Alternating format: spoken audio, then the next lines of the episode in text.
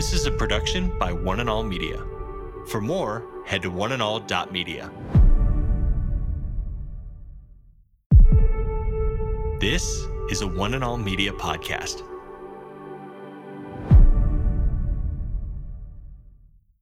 Today, Today, Today, Today with Jeff Vines, We are taking the gospel to the world.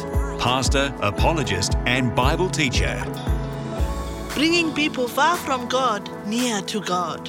We believe in one truth that will be delivered in love and compassion, connecting every one person to all that God has promised them.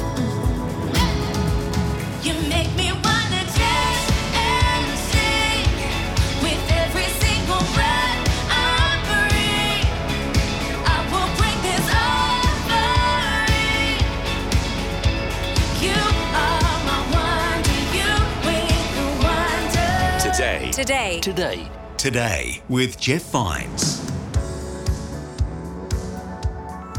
Welcome to Today with Jeff Vines. My name's Aaron, and I'm one of the members on the team here at One and All Media.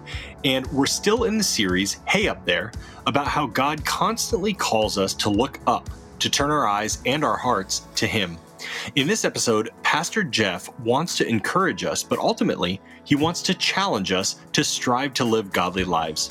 Pastor Jeff speaks about how Jesus imparts wisdom about fulfilling the law. I can't wait to hear this message. Let's get into it now with Pastor Jeff.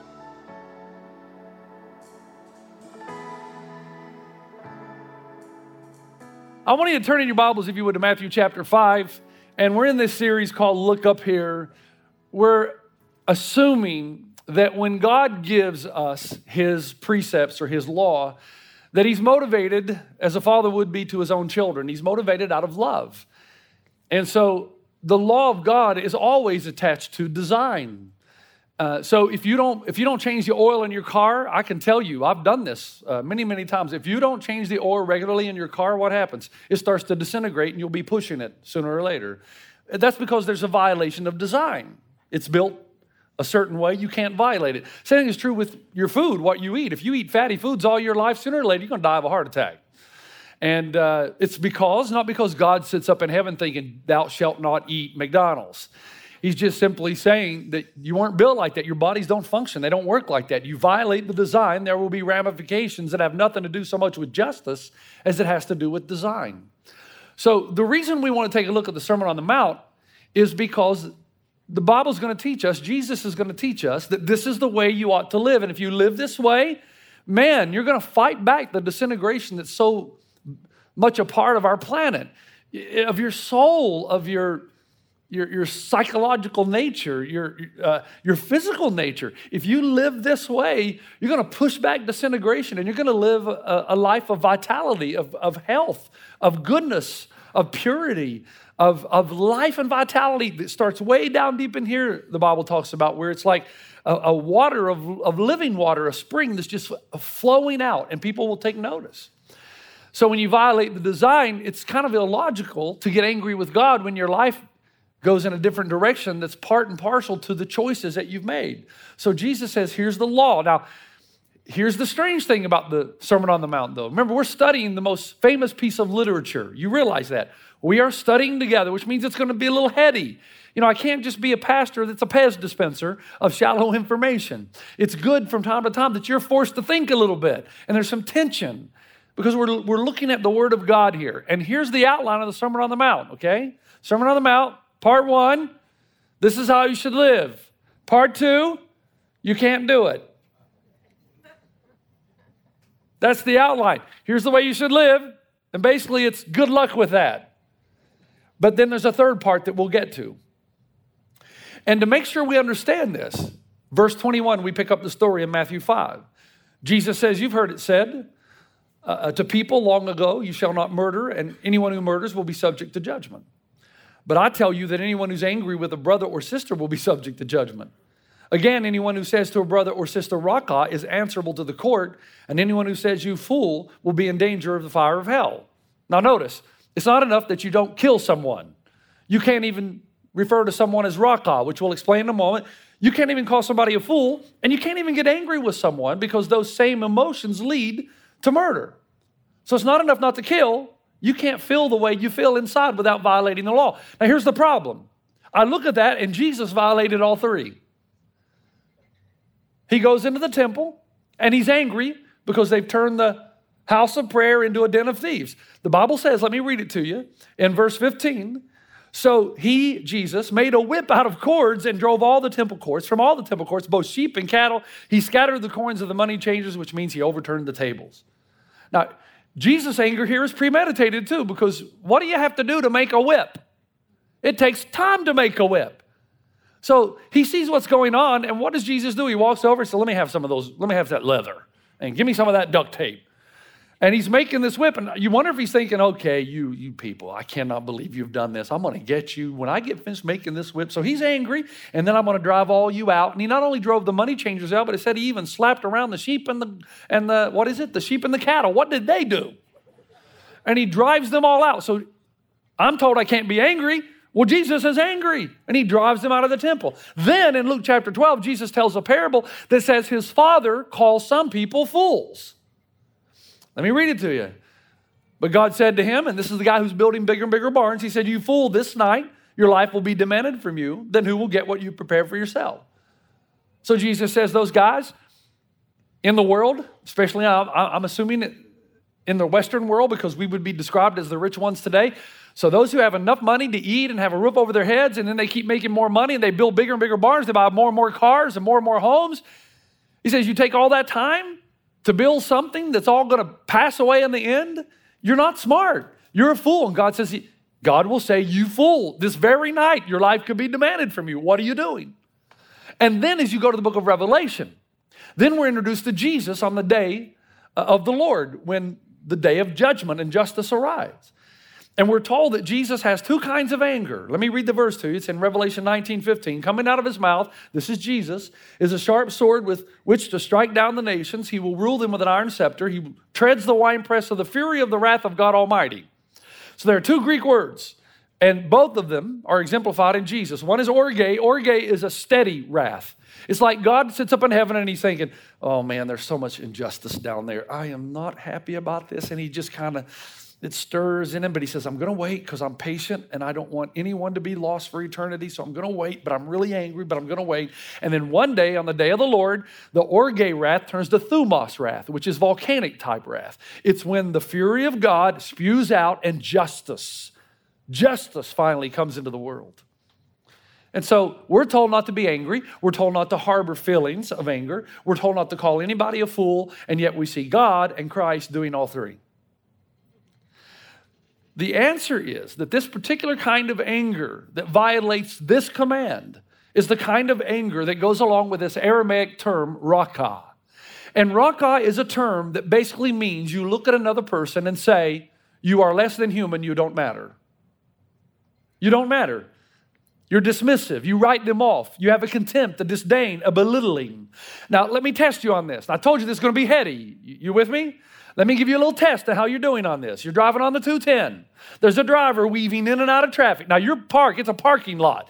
And everybody's in a hurry, but this dude thinks the whole freeway's made for him. It doesn't matter where you have to go, it just matters where he has to go. So he's weaving in and out, cutting people off, and he's even driving on that lane you're not supposed to drive in. Can you tell this ticks me off? And so you get angry. And he passes you, and then 10 miles later, you catch up to him, and the police have pulled him over. What goes through your mind? Let me help you. Yeah! I hope that fine is a thousand dollars. I hope they take you right to jail, you little heathen. I hope they impound your car. Because your anger is about pride and personal violation. You actually care little about the restoration of the one who's violated. The point is, Jesus did get angry, but it was a godly anger in the sense that the person mattered. And his anger prayerfully and hopefully would lead to restoration or rehabilitation or a life change, which means Jesus' anger is always rooted in love. So when God would say, You fool, he's hoping that that term will wake you up to the harm that's being done to yourself and everybody around you. It's Jesus' way of saying, Really? You're going to build bigger and bigger barns? And you're never going to stop to ask the bigger questions of life, like who gave you these things, who gave you your talents and abilities, who breathed life into you, who made everything that you see. You work so hard to gain what is temporary at best, and you pay no attention to your soul, the one thing that will last forever. And it's God's way of saying you're missing out on life, man. You're abandoning your family. You're missing out on the best things I have for you. I have so much more. Look up here. You with me? You'll read in the scripture where it says Jesus wept. Jesus was deeply troubled in spirit. You'll even read that Jesus was angered, but you will never read that Jesus sneered at anyone. Never. Because he takes the person with whom he's angry very seriously. You take a father and a son. A father becomes angry, right? And he says to his son, Why are you drinking so much? Why are you cheating on your wife? Why are you constantly doing drugs? Why are you smoking marijuana every single night? So the father becomes angry. Why, though? Because he loves his son, right? Because his son matters to him. His anger is not the seedbed for harm, but for restoration. Now, the point is, Jesus is making, by the way, you want to be a Christ follower, right? Okay, three of you do. Let me go back and preach the gospel and we'll have a salvation moment here. I'm assuming that you want to be a Christ follower. And if you do, Jesus, yeah, Jesus is saying then that your anger has got to move from raka to contempt to an absence of pride and ego and personal offense to actually, because sometimes you should be angry and you're not. You should be angry and you're not.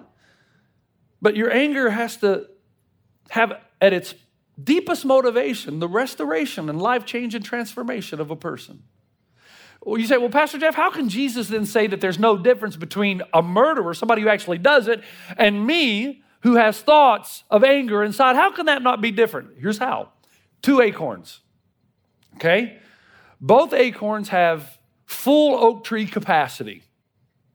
They have the capacity within them to produce something beautiful. One falls on fertile ground, and a beautiful oak tree emerges. The other falls on concrete, burns up, and disintegrates. Both had full oak tree capacity. One produces a beautiful oak tree, the other dies and disintegrates. Is it because one acorn was better than the other? It's because what? The fertile ground or infertile ground upon which they fell. The point Jesus is making here, it- it's a mistake to look at a murderer and say to the murderer, You're horrible and you're worse than anybody else. Even though Jesus will say, Murder is wrong, rape is wrong, those things are wrong. But you have the same seeds in you if you had dropped on different ground. They're in you too. That's why he says if you're going to be angry with somebody, it's okay to be angry at injustice. You should be. But your anger should have it, deep in its core the hope of grace and mercy, forgiveness and restoration. Now, you've got to stay with me here for a moment. That's why Jesus comes along and says you should never hold a grudge against anyone. It's a seedbed for murder. You must never treat anyone dismissively as if they don't matter. No one. And the reason is, is because both anger and disdain grow until they create insatiable lust for destruction, which is why the law of God is so good. It ends up being a preemptive strike against your natural tendencies. Okay, so come with me here just for a moment, and we'll go back and relate this. Let me, let me give you an example. In the Old Testament, uh, in Exodus, the Bible tells us that the Pharaoh looks at the Hebrews and how numerous they are, and he's afraid one day, if he doesn't do something about it, they'll grow so numerous that there will be a hostile takeover of the Egyptians. And so he convinces all the Egyptians to hate the Hebrews and to enslave them. He convinces them that they're worse than human. There's a verse in Exodus 1:11 that says he set taskmasters over them to oppose them with forced labor. Now, if you know anything about the Old Testament, this is a huge story, isn't it? You've got the Ten Commandments, you've got the Ten Plagues, you've got the Passover feast that is going to govern so much of Jewish life into the future. And yet, you know, Pharaoh is not a name, it's a title. So, how is it that in Hebrew history, Pharaoh, the Pharaoh's never given a name, and yet he is so instrumental in a big part of the history of the Hebrew people? And the reason is, is the Torah is trying to help you understand the collective guilt of the Egyptians. One man cannot commit mass murder. It takes a large group of people. Stay with me. It takes a large group of people So the first thing you have to do is get people angry with someone, and then that seed leads to hate, and that seed leads to murder. So let's talk about what Hitler did with the Jews for a moment. What did he do? He made the Germans think the Jews were less than. He blamed the economic problems on the Jews. So he started to close down Jewish shops. And he basically said if it wasn't for the Jews, we would be prospering. And then he treated and talked about the Jews as if they were animals. The same thing happened with Pharaoh and the Hebrews. He convinced the Egyptians that the Hebrews were beasts of burden, they were just slaves, they were less than human. It's the same thing that the Hutus did with the Tutsis in Rwanda in 1994 with the genocide. The Hutus convinced the people that the Tutsis were cockroaches, they were scavengers there to just take everything away from the Hutus. And the whole point is that mass evil begins when anger leads to raka and you begin to look at someone as a non entity. You have apathy and a total disdain. So Hitler said the Jews are animals, Pharaoh said the Hebrews are beasts of burden, and Hutus said the Tutsis are cockroaches. Now, here's the point if you made it this far, Jesus says, I'm going to create a community of people who keep modeling for the rest of the world how we should treat each other. This group, they're going to be the stopgap in culture. For as soon as as soon as the community or culture begins to hate one group of people, it's the Christ followers that are supposed to stand up and say, Wait, a what are you doing? We're all created in the image of God. We all have intrinsic value. We're supposed to be the ones that stand up and say, Stop. We don't ever let our anger go to hatred and disdain to where we start treating people as if they are worthless. George Whitefield, one of the most famous pastors, godly man, wrote out a set of self evaluation questions that I want to ask you, just one of them. He asked himself this question three times a day Have I thought or spoken unkindly, unsympathetically, uncharitably to or about anyone? You ask yourself that time, that three times a day, it will wrench you. Does it make sense now where I told you, here's the wall, here's how you should live? Good luck. How hard is that? I can't tell you how many times I've been embarrassed. The, the, trouble with social media is that it's social and everybody sees it. When we write things on Facebook about anybody that is filled with anger, that devalues them, it's not just discourteous, folks. It, has got the smell of sulfur about it. It's, it's straight, it's hellish. And so Jesus says, I want my disciples to treat everyone as if they were infinitely precious in the image of God. Now, can I give you another test? Uh, this is meaty stuff and you're following, right? Okay, let's give you a little test. I want you to measure your emotions. I'm going to show you some pictures of some people. And I want you to be honest with yourself. Do you really pray for these people? And are you angry about what they do? But even though you're angry about what they do, if you were to meet them as an individual, you would actually be courteous. And when they walked away from you, they would know you're a Christ follower. And if you met them as a Christ follower, do you really believe that they have infinite value because they've been created in the image of God? And would you treat them with respect? Oh, the calling of Christ is hard, isn't it? Now let me let me explain something here. If I'm a soldier and I'm in World War II and I meet Hitler, my job is not grace. My job is to kill him. The Bible's very clear that there's a great difference between you as an individual Christ follower and you as a representative of a nation in war. You understand? A policeman, his job out in the community is not grace. Think about it. If a policeman said to a rapist and a murderer, hey, it's okay, man, I'm all about grace, that's injustice.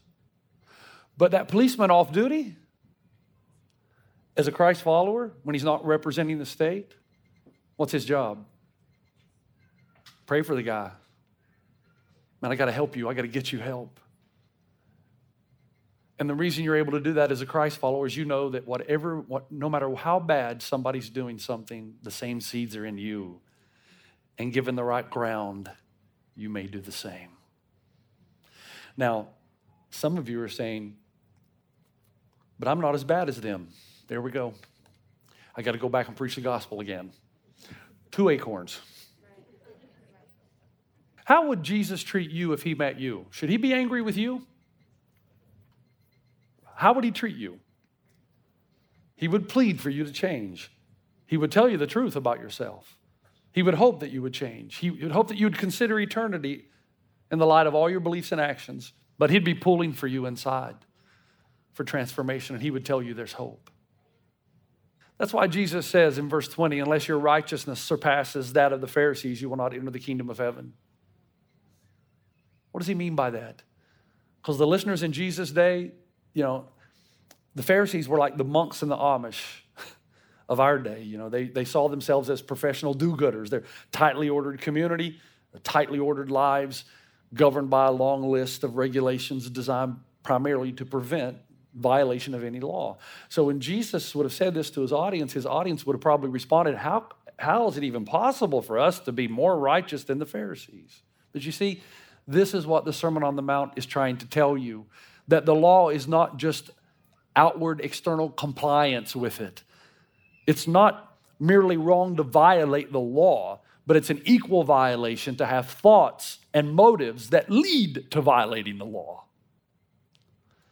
And furthermore, you must have the attitudes and motives of the heart that lead to doing the opposite. In other words, it's not enough not to hate,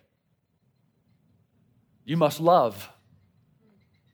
It's not enough not to hate Putin, you must love him. Not enough not to hate Hillary, you must love her. Not enough not to hate your president, you must love him.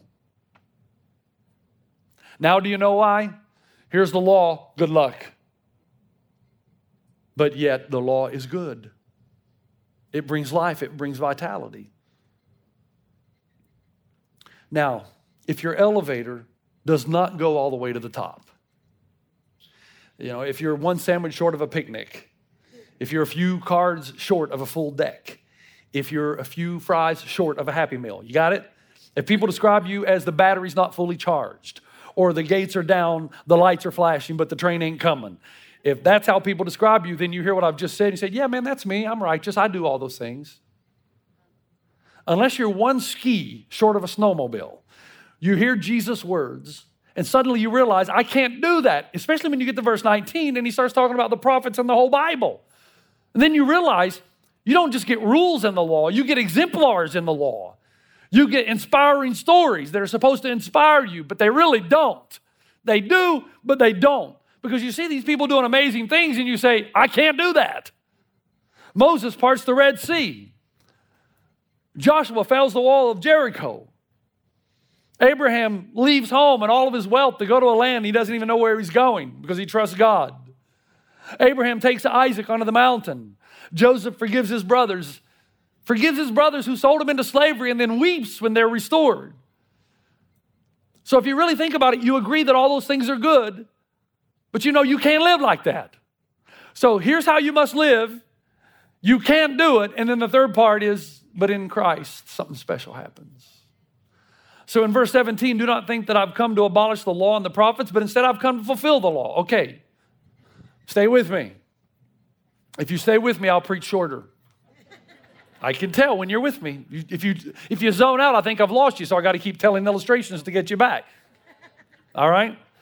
Usually, when we talk about the law and Jesus' fulfillment of it, we talk about the fact that he paid the penalty for our sins, right? Say, okay, yeah, I know Jesus fulfilled the law. He did for me what I could not do for myself. Uh, Let me illustrate it to you like this. When we come to the law, and I've, I've noticed this in church for 30 some years, when you come to the law of God and we acknowledge that it's good, there are three types of people seated in churches. Three types of people in the room right now. You've been listening to Today with Jeff Vines. Thanks for joining us. Next time, we'll bring you the rest of this message from Pastor Jeff. The first type of person is what I call a walker. He or she comes out and they see the law, and man, they think they are so right. Watch me, look at me go. Look at this. I am so righteous. I keep the law. I love the law. Now, they fall all the time, but they're not going to tell you about that. And they're very judgmental, even in areas that they're not strong. If you fail, they will judge you. You can listen to more messages like this. Just search for Today with Jeff Vines wherever you listen to podcasts.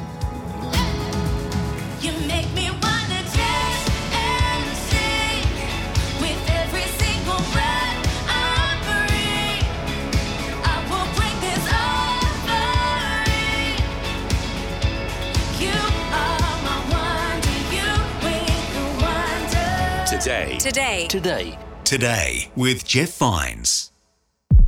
This is a production by One and All Media. For more, head to oneandall.media.